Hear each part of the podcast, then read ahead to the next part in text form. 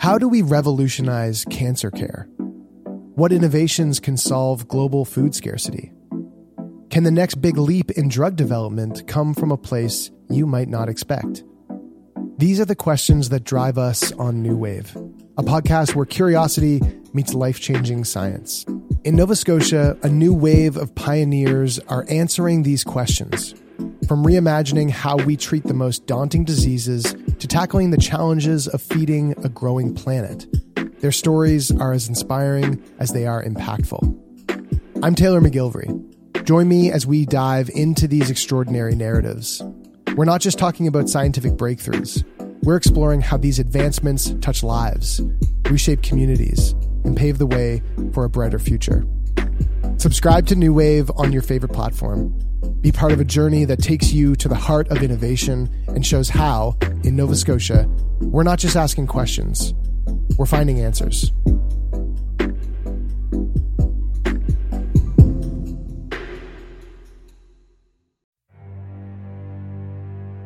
Come on, come on. God, this thing's heavy.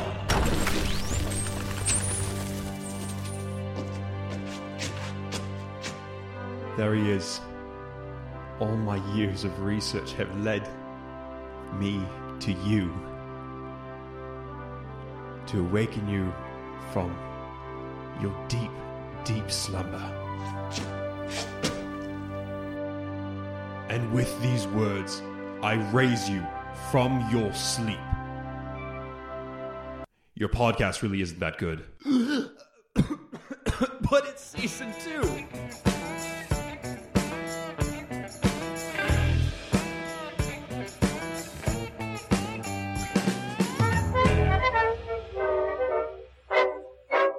People of this great nation, welcome to the most exci- to to the funny. Well, it, it's a show about mental health in its in its second season, so there's uh there's something to write home about.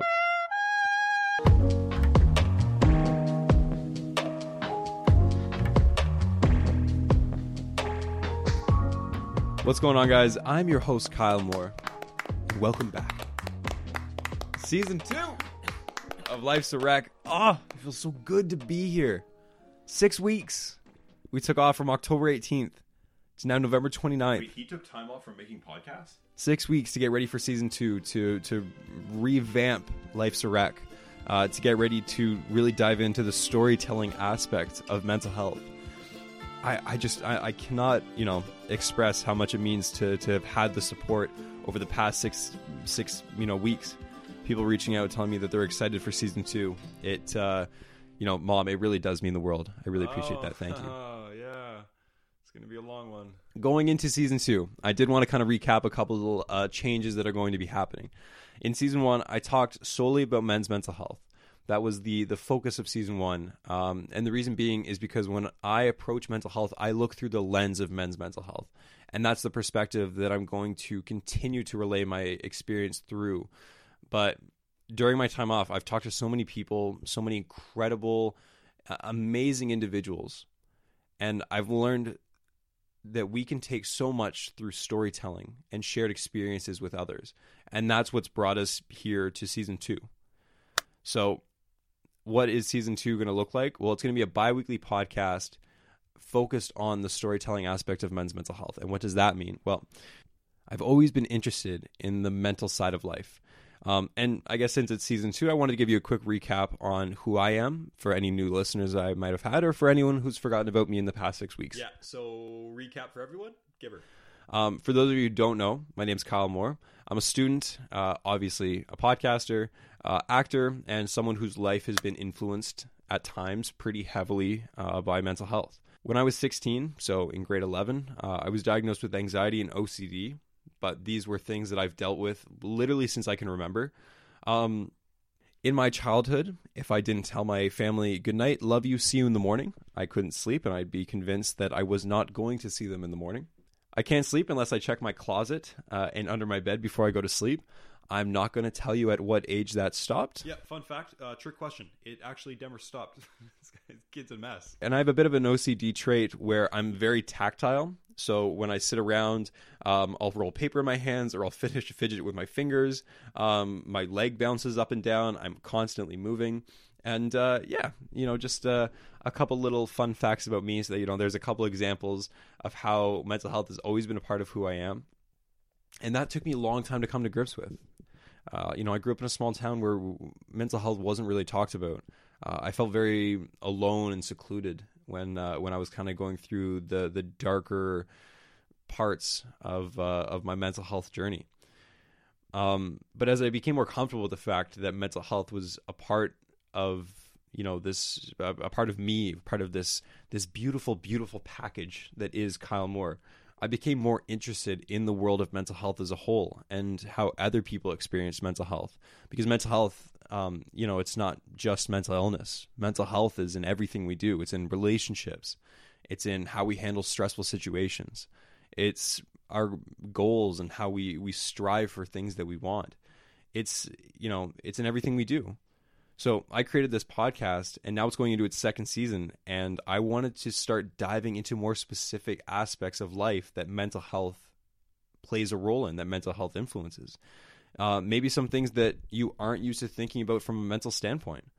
So, you know, when I proposed this idea, I had thousands. Thousands. Really?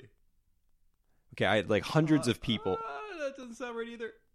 Tens of people thought oh, that. we're getting a little closer. Okay, more than one person got back to me saying that they, there we go. you know, liked it and that they, you know, okay, that they might listen, you know, which is good enough for me. So, that being said, let's get into season two.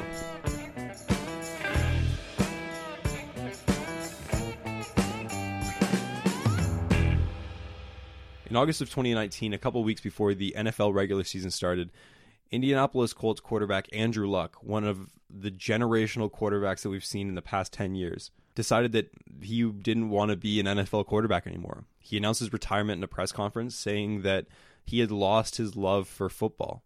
Andrew had been dealing with injuries his entire career, and even though he was one of the toughest quarterbacks out there, one of the most talented quarterbacks to touch the field any given Sunday, he cited that he just lost his love for football. He couldn't keep coming back from all these injuries. As a massive football fan and someone who cares about the world of mental health, like this had a huge impact on me. I, I honestly couldn't believe that seeing one of the players that I'd seen for the last 10 years absolutely tear it up who was the wonder kid incumbent after uh, after Peyton Manning left the Colts. If he threw for 400 yards and three touchdowns, you were like, yeah, you know, it's a good Sunday for Andrew Luck. This was a guy who was widely regarded as one of the nicest guys in the NFL. There's so many viral videos out there of him getting absolutely destroyed in the pocket. A linebacker just blitzing through and creaming the guy. And he would always kind of have this little chuckle and, you know, good tackle, man. Good tackle, bud always help up his you know his teammates other t- other teams linemen this guy looked like the purest football player on and off the field and for him to cite a lack of love for him to cite kind of mental turbulations as being the reason why he was retiring from football honestly it really you know as a football fan myself as someone who who loves sports it really shook me to my core so i thought where is the relationship between mental health and football and that's what I wanted to look into today. And where better to start this talk than on the greatest coast of Canada, the East Coast, with one of my best friends, Allister Nicholson. You got me too? Yes.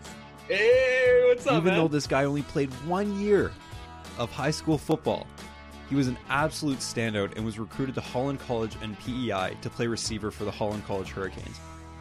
After his tenure with the Hurricanes, Allister transitioned his love for sports and football into a videography company, All Eyes East, that focuses on bringing attention to athletic talent on the East Coast. And he also helps kids get discovered by coaches and collegiate sport programs. I figured he would be the perfect guy to start this conversation with, and admittedly, after uh, some pleasantries and talking about our incredible Movember looks, and who could blame him, I'm trying to figure out who you look like with the stash. I might go the full. I might go the full Gardner Minshew. That's what I'm thinking. If it looks good, I might just leave it. we finally got into it. Yeah, and that's the thing. There's been so much like e- just athletes in general, and like in season two, I want to take some time to like sit down with athletes and really talk about like this process. And like, yeah, the fact that no one actually knows what it's like to be a professional athlete. They can just sit back and be like, "Oh, this guy's this and that. This guy thinks this. Oh, they're getting paid this much money. They shouldn't be complaining." It's like, no, that's not how it works. They're they they are getting paid because of their talent and because of their skill, which is one in m- millions of people. They're yeah, one of the best athletes in the entire world. They are getting paid for that, but they still have their own issues and their own concerns and well, they're athletes, but I mean, they're also like they're people, right? yeah they're they're people they're and but they're, they're people on the biggest stage that get a lot of attention a lot of people who can are gonna fire back at whatever they do so it's it's shitty for them that they gotta Yeah. you know put up with that but Uh, I think we'll start off with just this general concept. Um, when I kind of first like reached out to you and I said mental health and football, where was kind of like the first place that your mind went? I guess like football comes with a lot of a lot of um i don't want to say ego but it become it comes down because everyone kind of has their own their own way of playing football whether it's like they're trying to get to the next level or whether they're trying to just do it for fun or whether they're just it's and it's for something it's like a lot of people it's just for them to like escape and you know just to play to the sport that they love well i mean and it's it's different from my perspective versus someone else's perspective of football and especially where i played like very very semi sem, sem, semi amateur semi pro where everyone's different and then like i know i went into it and i wasn't you know, i wasn't looking for scholarships. I didn't want to go to university like i didn't want to go into university in the first place but um like the whole like i guess with mental health side of things i i really enjoyed playing football especially in my first year because um i, went originally for school but i also wanted to have kind of like that competitive nature um still playing some kind of sport. So i, I figured football would be a good spot for me especially at holland college because uh, they had a really good team and i knew i could you know play on it and get some time so i can just still compete but it also it, it, it had time set aside where every every night it was either you know it was practice um practice late nights or if it was workouts or something then i'd know i'd have to you know go to class from 8 a.m to 4 p.m every day and then have mm, like 4 to 5.30 would be workouts and then 5.30 to you know 7.30 would be trying to study or do homework or whatever i could or just relax for a bit whenever i could then practice after that. So it almost like kept a good schedule for me personally because i know i'm very scattered and unorganized sometimes so Right. and so trying to keep all that in check was actually it actually really helped and then you know saturday games like going on buses and stuff you can get the get some homework done and Did you did you come Yeah. on? You guys get homework done on the bus? okay no but but like i brought my books i pretended like i was going to but sure. Every did. time you're like, yeah, yeah, Um, I'll, get some work done. Don't worry. but it does you know it does keep you keep your schedule in check because you know when you're going to be you know partying after a win versus probably partying when you lose too College football, baby. Uh, yeah, woo. Um, I, I mean, talk a little bit more about kind of like the positive impact that football had on your mental health. Hmm, it's um i the social part of it i guess just like because I, I like sometimes i think back and i wish i had I, I would have liked to have played basketball as well or maybe played basketball instead but then i think back to like uh, you know i wouldn't be where i am now with it if it weren't for the people i met like for what i did and just like you know hearing kind of where they're from like a lot of guys with a lot of different backgrounds and it just uh, you know being able to socialize with people and being able to hang out with them like on and off the field it's um it's it's and i think mental health for me personally is it mm, with friends like you can kind of get their different perspective and just you know being able to socialize and be yourself around people is Yeah, is 100%. important yeah So let's pause it right there for a sec because I want to talk on something that Allister just said. What? No, don't pause it to talk. This isn't about you. His perspective prick. on mental health and mine are very similar. The more shared experiences you have, the more people you talk to, the more you can kind of connect with people just in your day to day life, it, it's a huge factor of mental health, and it's incredible to see how football was that for Allister. Did you find that there was any kind of like drawbacks, uh, kind of like the flip side of the coin, I guess, from the positives? Did you find that there was any negatives associated with uh, with playing football at the college level and football itself?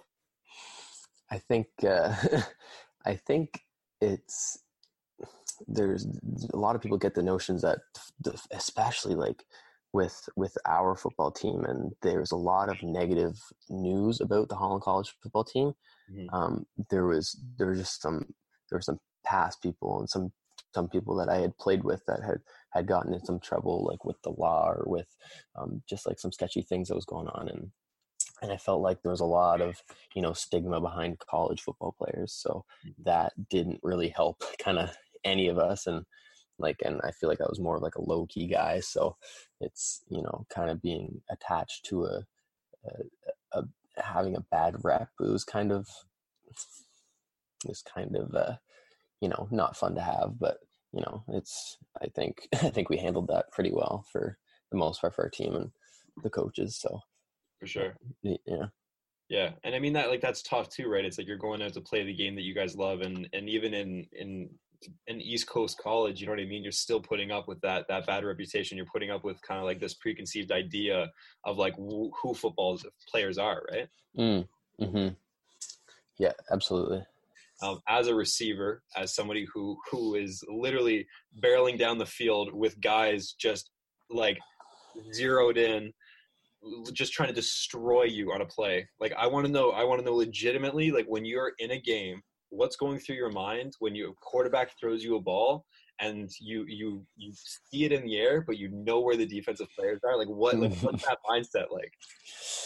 It's um I, I know it, it's definitely different from what like running backs and linemen go through every day because they're, they're always hitting everyone and for wide receivers it's you might get three passes a game maybe sometimes and it's and you get that one pass that comes up in the air and you're you just like got the eye on the ball and and I mean I I have trust in my quarterback that they're not going to throw me a ball where there's a you know safety barreling down for me. Ball, right? Yeah. Uh, but um, I guess like it's just kind of I, you you just kind of, you're more focused on the ball. I think if for anything, like you're just trying to go up and get it. I mean, I mean, there yeah, I've, I've seen people been completely smoked on a play where they're going to catch a ball or like just like on a yeah, tip or something. But mm-hmm. um, it's you know it's a it's a physical game and you kind of just have to you know go every play and not think about getting injured while you while you run these plays and i think it and a lot of people they'll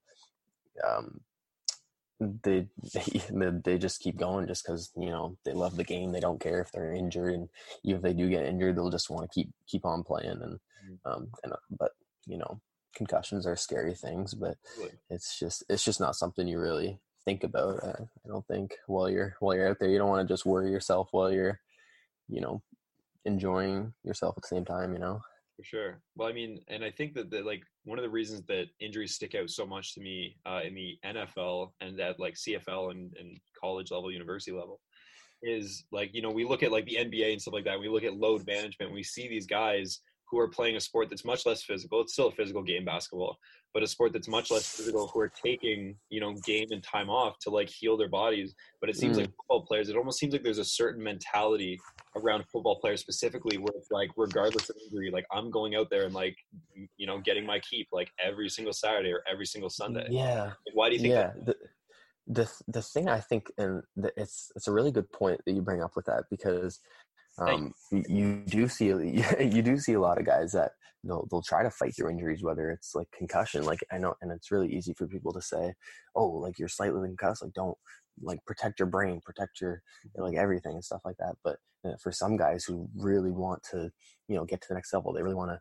make plays. Like if you think for a receiver, if you're taking if you're taking four games off um, or whatever half a season that's your like full season it's your those are a lot of games there's a lot of film that you could be losing to try to get to the next level and that you couldn't give coaches because you're injured it might you know set you back and maybe that's not eh, eh, maybe it seems a little ridiculous to some people that you might lose a couple games on a highlight film but for some guys like they're really they're really trying to make it like it's just something they think about they don't want to be they don't want to put all their hard work into lifting every day. They don't want to be grinding their ass off in in the weight room on the field all day long just to be sidelined with an injury that, that happened on one play. Like they want to just keep going and going and going. They want to just you know push through it, whether it's could hurt them more or not. But you know it's uh and it's easier. I'm not gonna say it's easier, but it's you know it's it's tougher for for football players because they only have so many games in a season where they can really have to you know show out to do their thing mm-hmm. and and I, I think that that's the way I think of it at least is for some of these guys and um, like I know myself like I injured and just like you know put myself on the sideline like I wasn't worried about going too far but there are guys right. who you know they they they want that playing time and they need they need the uh, they need the snaps um, I do want to take a chance to talk about how football has influenced what you do now. If you uh, if you wouldn't mind enlightening, enlightening myself, enlightening the viewers on uh, kind of like this path of the past couple years and uh, kind of like the mental aspect of transitioning from football into uh, into a career in you know in sport. Yes, I mean, so like when I like going through high school, especially. I know, like, because I played old, basketball. I want to take a quick second. Good old Saint mm-hmm. Stephen High School. Good old Saint Stephen High School. Yes, sir. Go Spartans. Um, yeah, going through playing sports like pretty well all my life, and you know, watching watching you know the pros get these these really cool videos of themselves and making these big plays i I, I would literally have these visions of of or like dreams of me making you know a big shot at the buzzer or something or a big catch or a big hit or something and like in my head i'd be pictured putting music over that hit or that catch yeah. or that three and you know crowd going crazy like slow motion video like dramatic and stuff like that and you know it always like fired me up a little bit and i just and there's all sorts of talent out here on the east coast that that is just going unnoticed because there's no resources for these kids to have their game kind of you know broadcast it i guess so so i said like once i was done with football i said i'm i might as well you know start something i can give it a shot so i learned some learned a bit about video editing learned you know a little bit about videography and got a camera and stuff and i just kind of you know i just kind of reached out asked if anyone wanted some film and i went out to places and you know just kind of put my creative spirit that I had in my head from high school. You know, putting the putting the the uh, the big plays over some music and and and and it's it was obvious that there was other people who were thinking about the exact same thing as me because when I started putting the stuff out, it's everyone just you know just kind of I just kind of showed some love and I guess they just they they just had I guess yeah they just, they just had the same vision as me and it was it's really exciting for me to be able to uh, you know put my creative uh, mind into video production while also you know, benefiting other people. Um, from the video and for them to you know appreciate it but also be able to kind of show off their skills to other people where you they didn't really have that before. Nice man. So a you know football player creative kind of got uh, got a lot of stuff going on um, but uh, you know i really appreciate you taking the time man. gotcha brother. I appreciate you having me. Hey always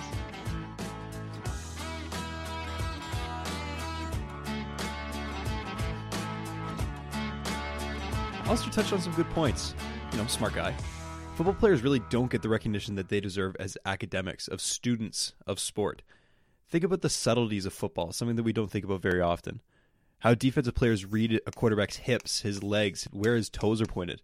How a quarterback has to check down, might change the play three or four times while he's up at the line of scrimmage. A wide receiver angling his body just ever so slightly so that they can make sure they get their feet in bounds while receiving a football. Hard counts trying to draw players offside, running backs understanding that where the linebacker is positioned will influence whether the A or the B gap will be open on a run. And the list goes on and on and on. you're taking this down because he played one year of high school football. he knows his stuff. And not only that, but it's interesting to hear how these guys take advantage of every opportunity they have to showcase their skills.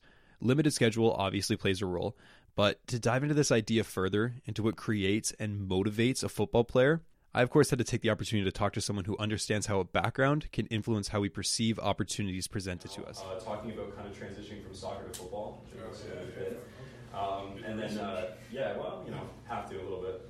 Enter Toronto Argonauts linebacker Nelkas Kwemo. An 18th overall pick in 2018, Nelkas was an OUA first team All Star and U Sports first team All Canadian.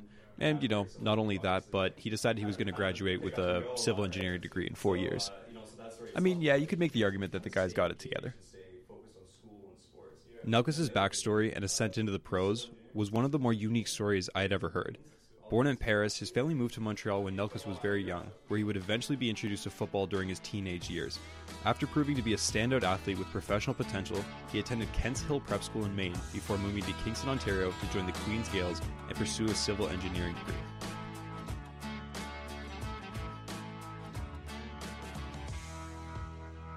Think uh, the biggest thing has been uh, being able to adapt to change.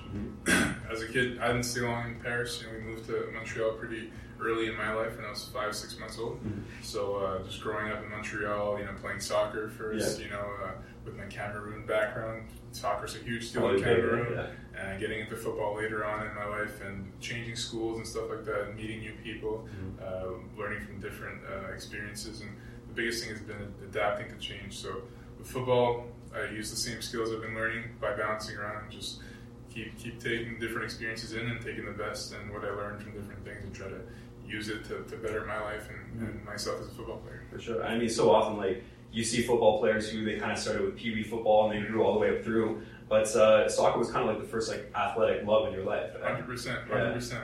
We were truly, truly a soccer family at home. Uh, myself, my two brothers, and even my sister started by playing Nice. soccer. And still to this day, you know, we're big soccer fans. Whether we were a soccer family, but we've all transitioned to football. Yeah. My, both my brothers play football now, and uh, my parents are uh, at most of our football games. And we've all. It's funny how the whole family shifted to a, a strong passion for football. For sure. Yeah. Do you think that was based kind of more on that, like, family dynamic? Like, what do you think kind of, like, spurred on this this transition to football? Was it just kind of like this natural kind of Yeah, progression, well, I guess? Yeah, being in Canada and North America, you know, football's a bigger uh, deal here Mhm. than it is anywhere else in the world. Sure. So my parents didn't have that experience coming from either France or Cameroon. Right. Uh, so it was it's definitely been a new thing for them. Uh, as far as us, I learned at uh, recess in elementary school. Uh, you know, in third grade, fourth grade, you know, that's recess is where stuff goes down. Yeah, lun- lunch breaks, and uh, I really fell in love with the game uh, in elementary school. I played it more seriously starting in high school when I was like 16, 17 at Okay. quarterback. And uh, it wasn't until prep school that I started playing linebacker. Mhm. And uh, my brother's also, you know, when you're the eldest of four, you know, you kind of, whatever path you decide to go on, uh, your, your siblings kind of follow suit. So my brothers got into it as well. And uh, they're doing really well at the sport as well. And uh, every, we, we all kind of took in the sport and just all fell in love with it. And then after Kents Hill. Um, you go to uh, you go to Queens, four years, civil engineering degree, uh, first team All Star. You're an All Canadian. That uh, you know, I'm barely balancing a workload, and this is you know this is what I'm doing. Let alone a civil engineering degree and uh, being an All Star football player. Like, where did that balance come in for you?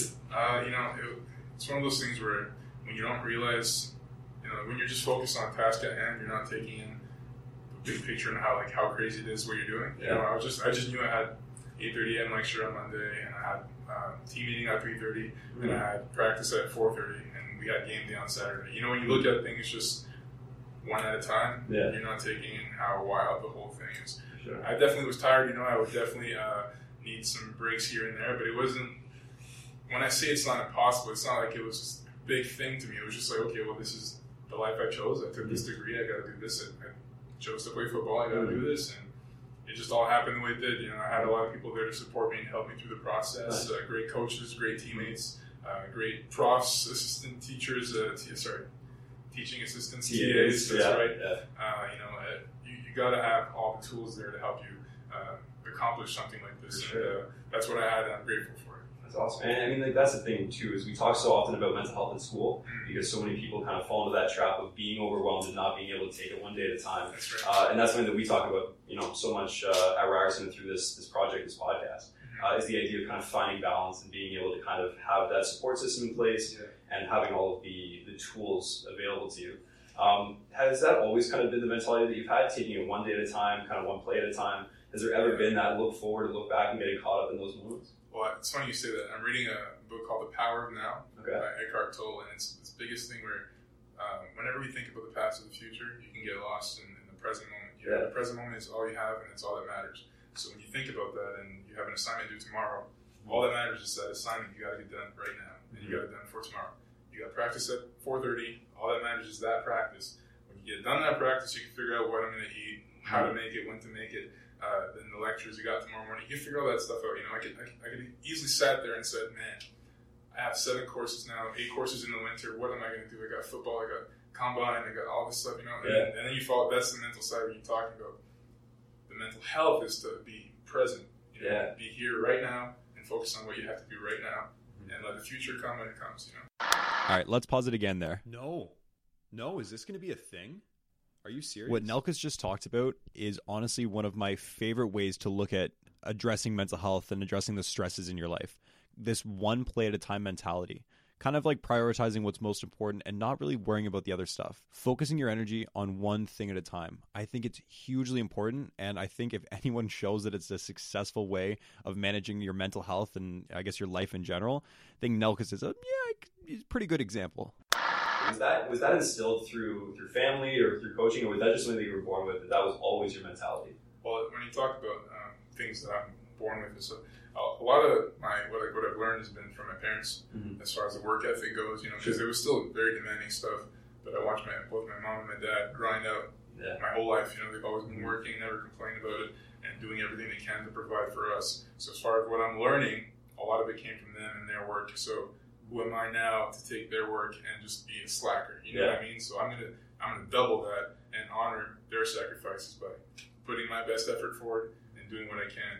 And uh, as far as being where my feet are, that's something that I've learned through uh, coaches that I've had. You know what I mean? Uh, um, people, mentors, and just uh, any kind of good advice I've been getting around from people is always just focus on the present moment. Football, you always talk about short-term memory. Yeah. You make a bad play, forget about it. Yeah. Move on to the worst thing you do is make a bad play, and the next play. Having is to list the rest. Come on, man! Yeah. Like you got to let go of that. Same with the good play. Mhm. Make a great play, forget about it. On to the next one. That doesn't matter anymore. Mhm. You know, that's the biggest thing.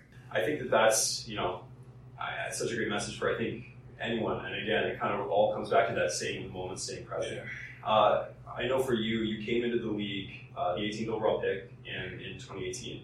Uh, came in with uh, obviously some incredible accolades at Queen's, a lot of high expectations, uh, and then uh, you had your injury, the shoulder separation. That's right. And You I- really you did a good job. Listen. I try. Yeah, I do my best. was that when you kind of went through that process? Like you know, you come in, you, you're finally you you uh, you hit this this point, this this level of success. You've gotten to, to the pros. You're, you're here. Uh, it's kind of like that start of a new journey, and all of a sudden you have something that derails uh, that that Yeah. start point. Um, how did you approach that from a mental standpoint? Because I know that that couldn't have been easy. Yeah, so this is a good mental question. Um, you're coming in as a rookie, and uh, you know you get put on what we call six game injury list. The six game injured list is when a player um, is still active in the sense that he's a member of the team and getting paid, Right. but he's not uh, playing the football games. And as a rookie, getting that is kind of like it's it's you know it's it's a kudos, like good job for getting not good Right. job, but usually a rookie can get can get cut Yeah, very easily for sure. especially in the rookie year, if you get hurt, they, they don't have to keep you. Mhm. And for me, getting that was kind of like, okay, it's a show of respect and all that stuff, but it's like, it's easy for me to get in my own head and say, well, some, maybe some people think I'm not deserving of it or whatever. I haven't Right. done much yet. Yeah. As a rookie, already being put on six game, all that stuff, and not having played games until August. I don't know, my first game was August 15th or something.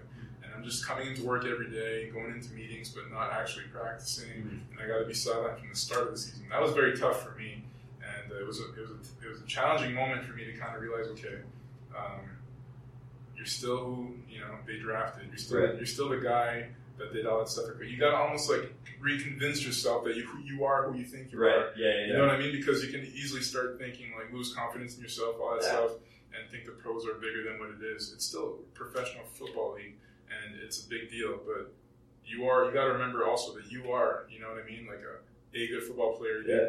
brought you here for a reason, and uh, you'll get back from this injury, and you'll prove, you know, Mm-hmm. that you're here for. And I, and I did that, but it was more it was more when you're hurt in any league, it's never easy Yeah. especially in the pros, because when you're hurt, a bunch of things now go out the window, and uh, your, your your future is no longer as solid as it used to be. Right. You know, so you got to really dig in and uh, and uh, lean on your support system, people that are there for you. You know, that are supporting you with your rehab, with your uh, personal mental health. You know, your yeah. either your, your family, you know, your, your closest friends, and I had that, and I'm very grateful for that.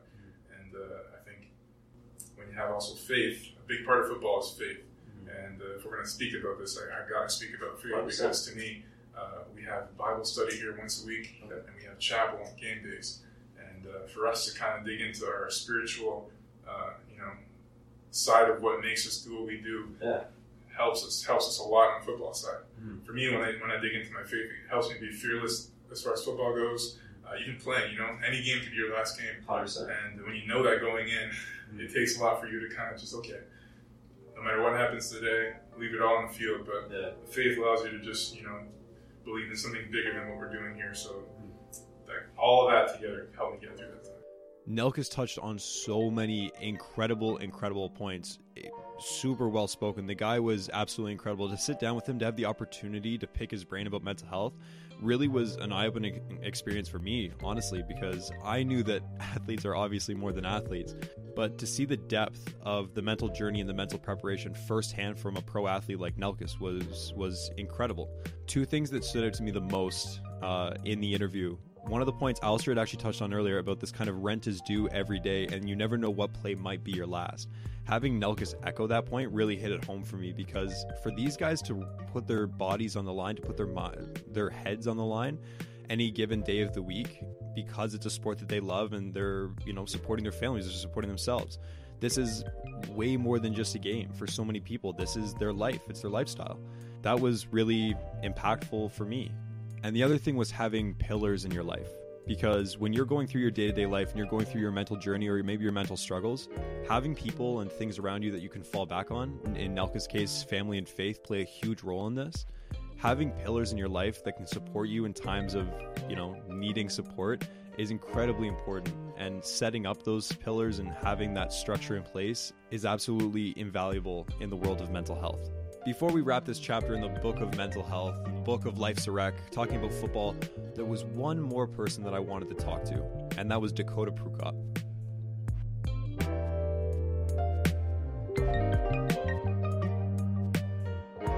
Ooh, uh, that's a good question. I, I don't know uh, because I don't watch too much media during the season. So I kind of try and once the season starts, I'm trying to go uh, incognito and you know, just keep my mind on the game. So to answer your question, we are students of the game. You know, heavy students of the game. Um, I think your most successful players are students of the game, and I think uh, with social media in today's world, I think that shed a lot of light on it. So I, I do think the general public has uh, more of an appreciation of the mental side of what goes into preparing each uh, each week. So, uh, but I don't know that, that's a hard because you know I'm, I'm biased. I'm biased in that area. I hope all of you guys know how, how much we prepare and all that. Well, how much do you guys, for people who wouldn't necessarily have uh, the best idea? You know, every Born in Austin, Texas, Dakota was a standout quarterback and all around athlete in his youth. After high school, he attended Montana State before transferring to Oregon in his fourth year to play quarterback for the Ducks. You know, a typical day. After Oregon, Dakota came north of the border and signed with the Toronto Argonauts in 2017. Five-day turnaround. And just, you know, in case I forget to mention, he got an economics degree in three and a half years at Montana State. So between him and Nelkas, there's some serious mental power on the podcast. this week. some notes, eh? 45 and uh, you know you're leaving the office at around six o'clock seven o'clock i guess on average Makes for some long days. yeah long days but it doesn't feel like work and that's a, i think that's a common uh, theme among the successful quarterbacks in the league you know i had a chance to be in a quarterback room where there was ricky ray anthony calvillo and Marc Trestman uh, my second year here uh, so that was cool and it really set the tone of like hey this is the amount of work it takes to be great so um, it was a cool experience For sure. I mean, as a quarterback too, the the I guess educational side of it, that having to learn something new, completely new, forgetting Mhm. about last week, moving to this week Yeah. on a weekly basis. Like, what kind of toll does that take? Like, what kind of mental, I guess, focus does this take to have this week by week mentality of forgetting, learning, forgetting, learning, forgetting, learning? That's I mean, as a student, that sounds exhausting. but- And that's that's a great that's a great question. Um, it's funny you asked that because you know I was having a conversation earlier, actually today, and uh, someone's talking about, you know, oh, you know, you need some rest and relaxation for your body, and I'm like, yeah, the body, but really, it's the it's the mental side of it and the emotional side of it. By the end of this season, whether it be a you know season full of wins or losses, you're emotionally drained, Totally. uh, and you know, it takes a lot each week to kind of you know revamp and get ready, and you rise up, get ready for the game, play the game, and then you crash down. You got to revamp, and so, but after a while, you know, in the middle of the season, you kind of get into this ebb and flow and get used to the process. Uh, but the biggest thing I've noticed that helps that whole process is having like a disciplined schedule. And so you and so the way we structure um, the week is we call you know instead of like on a Monday, Tuesday, Wednesday, you're doing you know this. It's you got a day zero, a day one, a day two, a day three, and a day four is usually game day, or Okay. day five is game day. Right. It depends on the week, you know what uh, you know how short it is or how long it is. So um, having that disciplined schedule gives you a set routine and a set process that you know hopefully you're winning so it's a tried and true process and you know you can it's not like one week i'm just you know you're not going in there you got to go in there with a plan. So every day when you're going into the office and when i say the office like the film room and you know all the you know the studying you have a plan. Like on day one i'm going to break down first and 10 and i'm going to draw draw out you know 50% of the plays and i'm going to go through all my reads you know. Mm-hmm. On day two i'm going to go second and second and long and i'm going to finish the other you know fi- other 50% of the drawings you know do the reads one more time you know, so you know, et cetera. So just having a disciplined, tried and true process that you can go back to each week, and uh, for me personally, if I can write it down on a schedule, and I can have everything written out for the day, and at the end of the day, I can make sure everything's crossed off, then I can feel good, and I can go to bed and get ready for the next day. And then, you know, by Saturday, it's you got all the confidence in the world because you're like, I did everything I needed to do to be successful. I know this is what I got to do to be successful. And then you can relax and just go play football. You don't have to, you know, I can't imagine, you know, being in the locker room on game day being like, all right, like, you know, am I ready? You know, Right, do I? yeah. So you know, you just try and eliminate that. You know, preparation is your best friend as a quarterback. Sure, and I mean, I think that that's like kind of a great lesson to live by in life too. Having this kind of Mhm. schedule, being able to Absolutely. meet this routine. Do you find that outside of football, you kind of follow that as well? Yeah, yeah, and it's like every off season, uh, my my roommate, uh, his name's Jimmy Ralph, and he's one of the most disciplined and structured dudes I know. And and he said something, uh, he said something to me that's always going to stick with me. And he's like, every off season, he he's realistic. You know, it's not like you're going to make these massive monumental changes and Yeah. you become a new person in one off. You know, Right. so he picks one thing every off season to add to his schedule, to his daily practice of Yeah. becoming, you know, the best version of himself. And uh, I think that's like a beautiful way to go about it, to be realistic. And you Yeah. know, so you know, this year for me personally, I I got into yoga to help keep my body, you know, make it through the whole season. For sure. So just uh, you know everything, and like if I, if I was talking to like a high school athlete, and the first thing you know he's like, oh, what do I got to do to be a pro? The first thing I tell him like, do you get eight to nine hours of sleep every night? Like that'd be my first question, and Really, most of them are gonna lie and say yeah. And most of, I know with cell phones, these kids aren't getting that sleep because back when we had uh, when I had a flip phone that all you could do was text, I still wasn't getting that much Yeah, sleep. You know, yeah.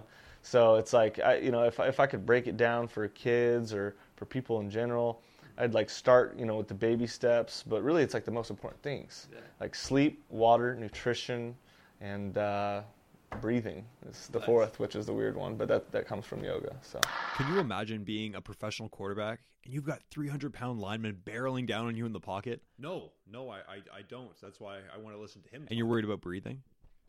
Like what Dakota's talking about is, first of all, incredible. But second of all, he's talking about doing the little things to better your mental health.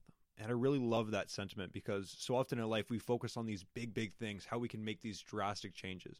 But when you can make minor changes that have a gradual positive impact, it puts you at a huge advantage when tackling adversity in your life.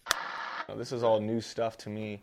Um, you know, I've been introduced uh, to uh, through some of my teammates. We got guys. You walk in the locker room in pregame, you got guys laying on the floor doing all sorts of breathing and stuff, and just opening up your body. It's crazy. I can't tell you the science about it, but, uh, But it looks pretty damn. Google it. Yeah, Google it. Try some of it. Go on YouTube. You know, look at some of breath work and, and, and just and what it does for your blood pressure, what it does for your, your mental health, for your physical health.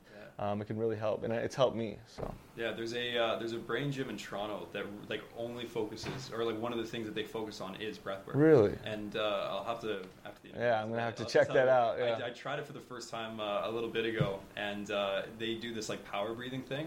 You just Yeah. lay down on the ground, Yeah, and you do those really quick breaths. That's it, that's out, it, yeah. And you leave feeling like they they, ex- they explain it like uh, you know you you'll leave feeling like you kind of had like this weird high. yeah, it's like a natural high. This yeah. is breath work, like you know what I mean. the like, oxygen, breathing it out. yeah, like putting oxygen in your body. oxygenating your like oxygen.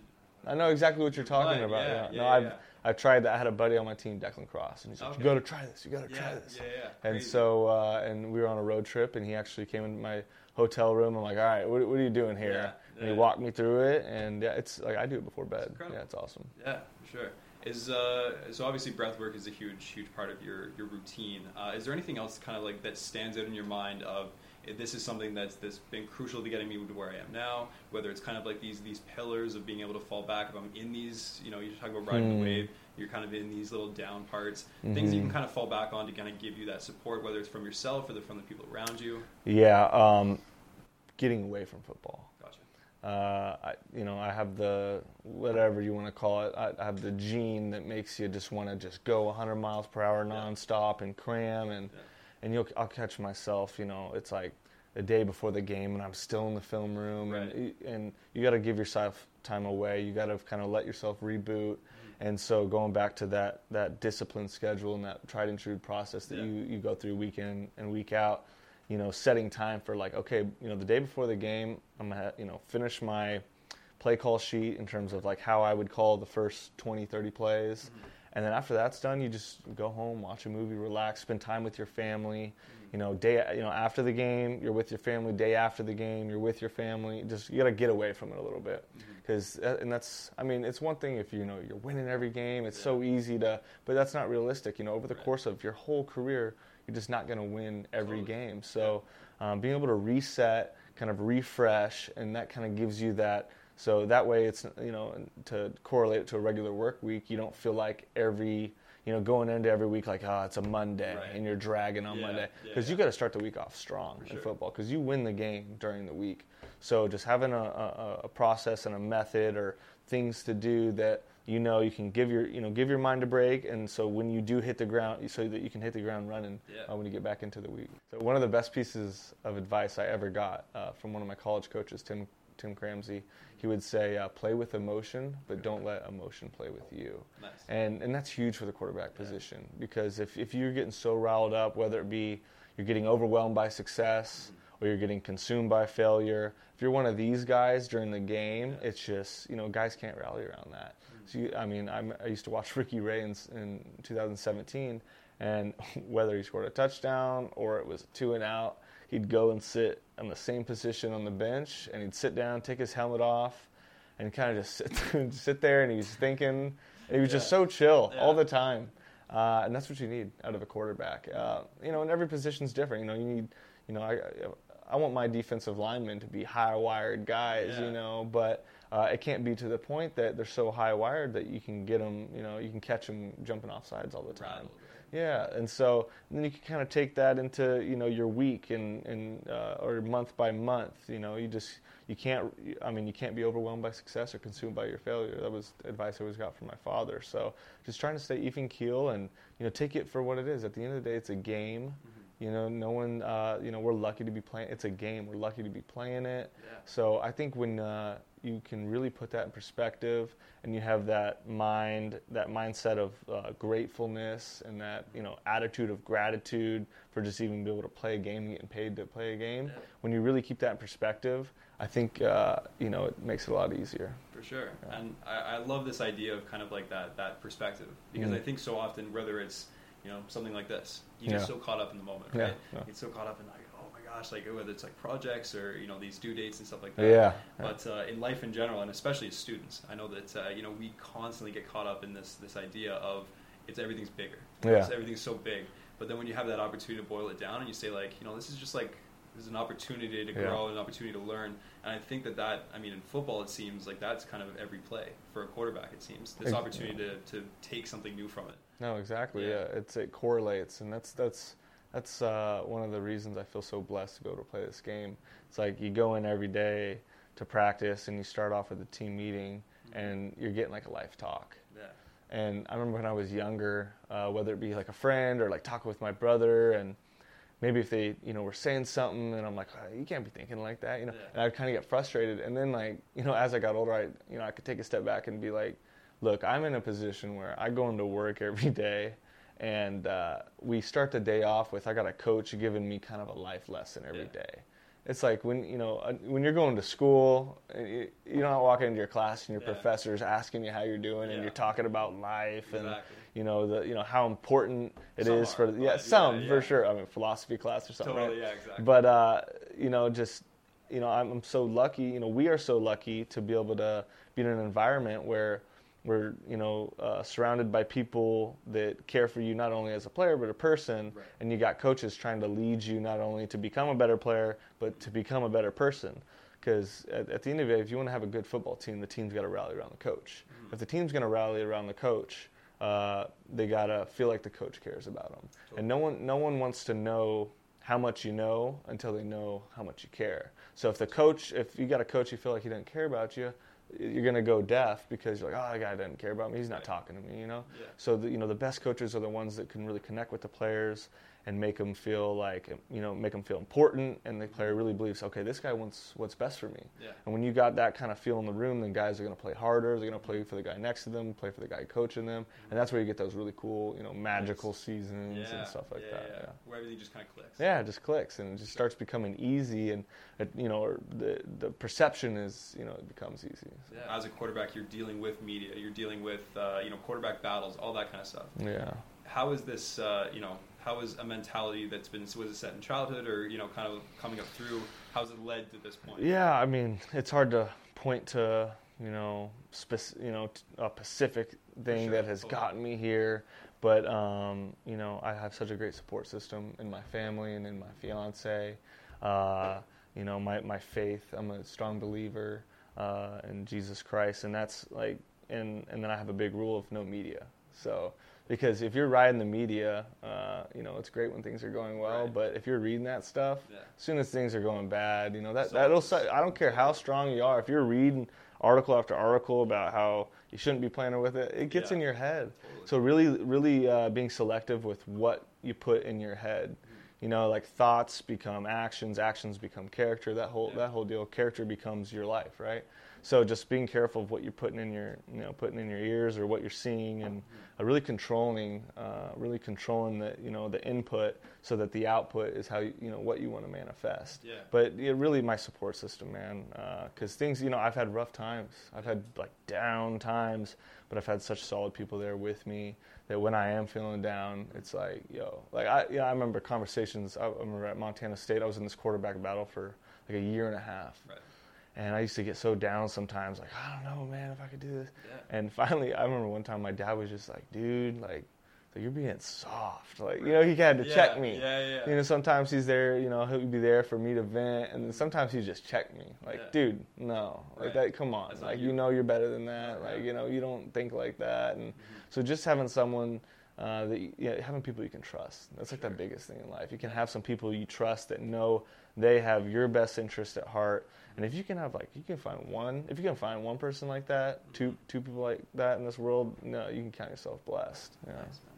I love Yeah. that. I love that because I mean, I think that it's so easy once in a while to kind of. Uh, actually, it's funny. I, my roommate the other day, uh, we were talking, and uh, we were actually like working on this project a little bit. Yeah. And I was being really like you know scrutinizing every like yeah. little detail, and I was kind of saying, oh, I don't like how I did this, I don't like how I did that, and he's like. Uh, He's like, man, like you can't look at yourself through such a critical Yeah. lens. And then uh, we ended up getting into a conversation about just this critical assessment of yourself. When you talked about social media 100%. discipline and stuff, he was kind of, you know, he had a he had a line that was along the lines of, um, you see yourself through the critical lens of the people you deem able to criticize you. That's And beautiful. like- and yeah. yeah. And it That's was, it was this kind of because I mean, this kid like not a philosopher by any means, but when he pulled this out, I was like, a that's nugget, man. a Everyone's great- got nuggets. That's a yeah. great quote, and I was like, it's so true, and I feel like that plays such a role in sports and Yeah. football in general because you do have these talking heads saying, "This is who this guy is. This is who you know. We know who this guy is." Yeah. Blah blah blah.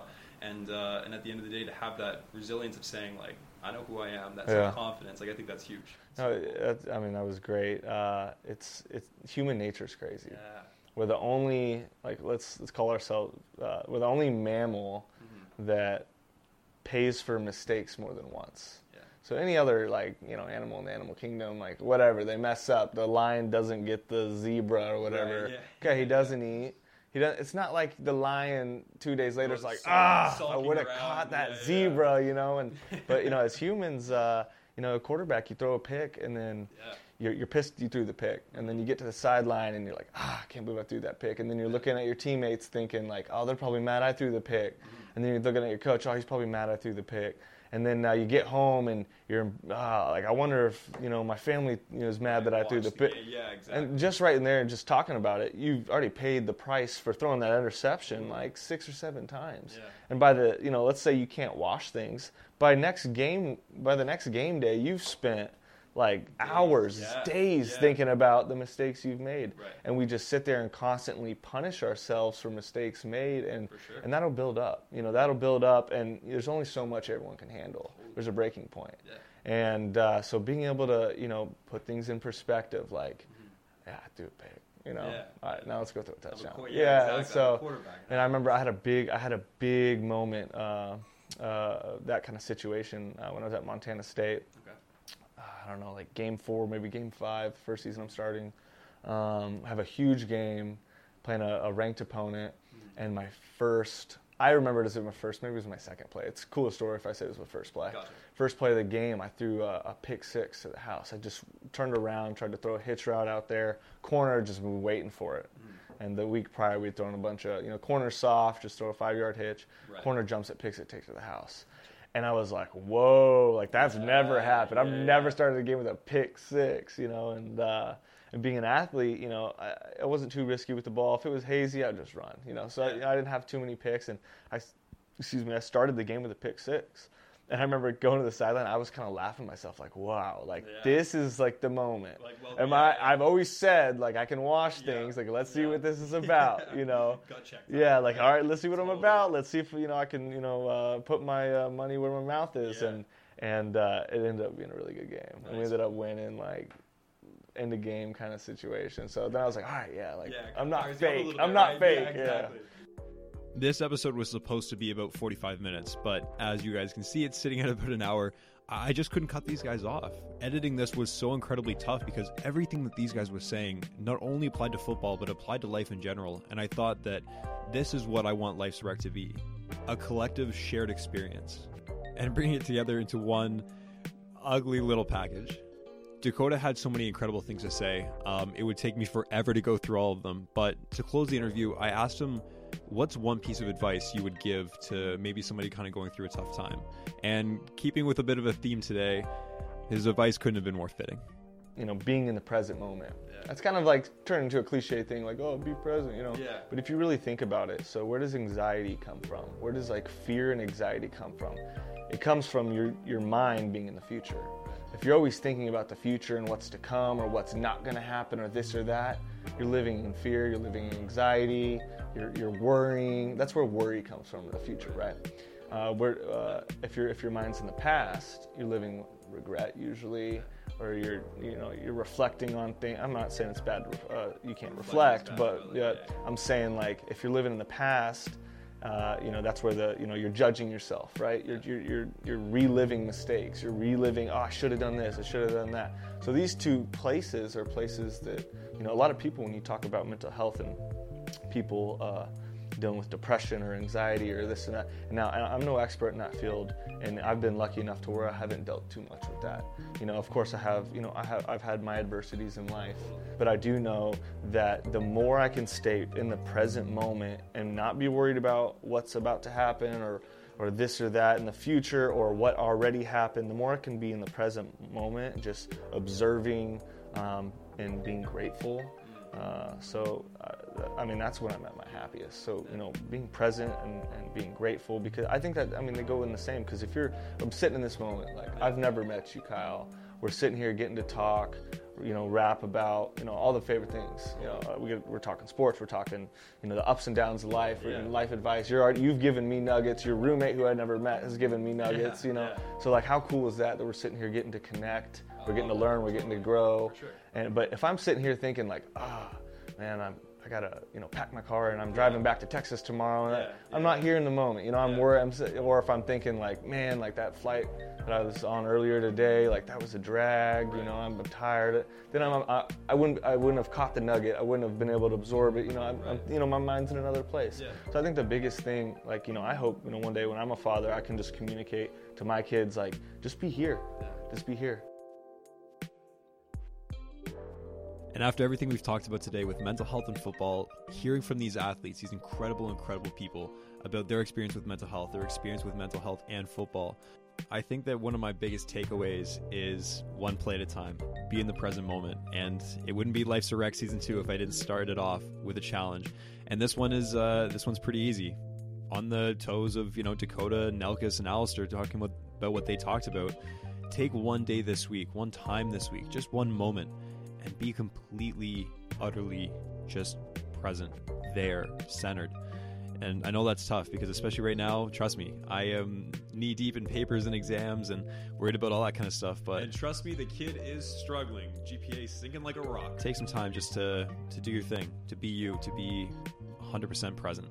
And I think that that's a great way to start off season two. I want to thank Allister, Nelkas, Dakota, all for taking the time to sit down with me uh, to, to put together this project, to, to kick off season two with an absolute bang. It's been an absolute blast. Make sure to go follow them. Allister at All Eyes East on uh, Instagram, Dakota at Dakota P9, and Nelkas at Nelk Kwemo. That's N E L K W E M O. All on Instagram. Make sure to show them some love, guys. And uh, as I'm sitting here, I'm just kind of thinking, life's a wreck, and so is football.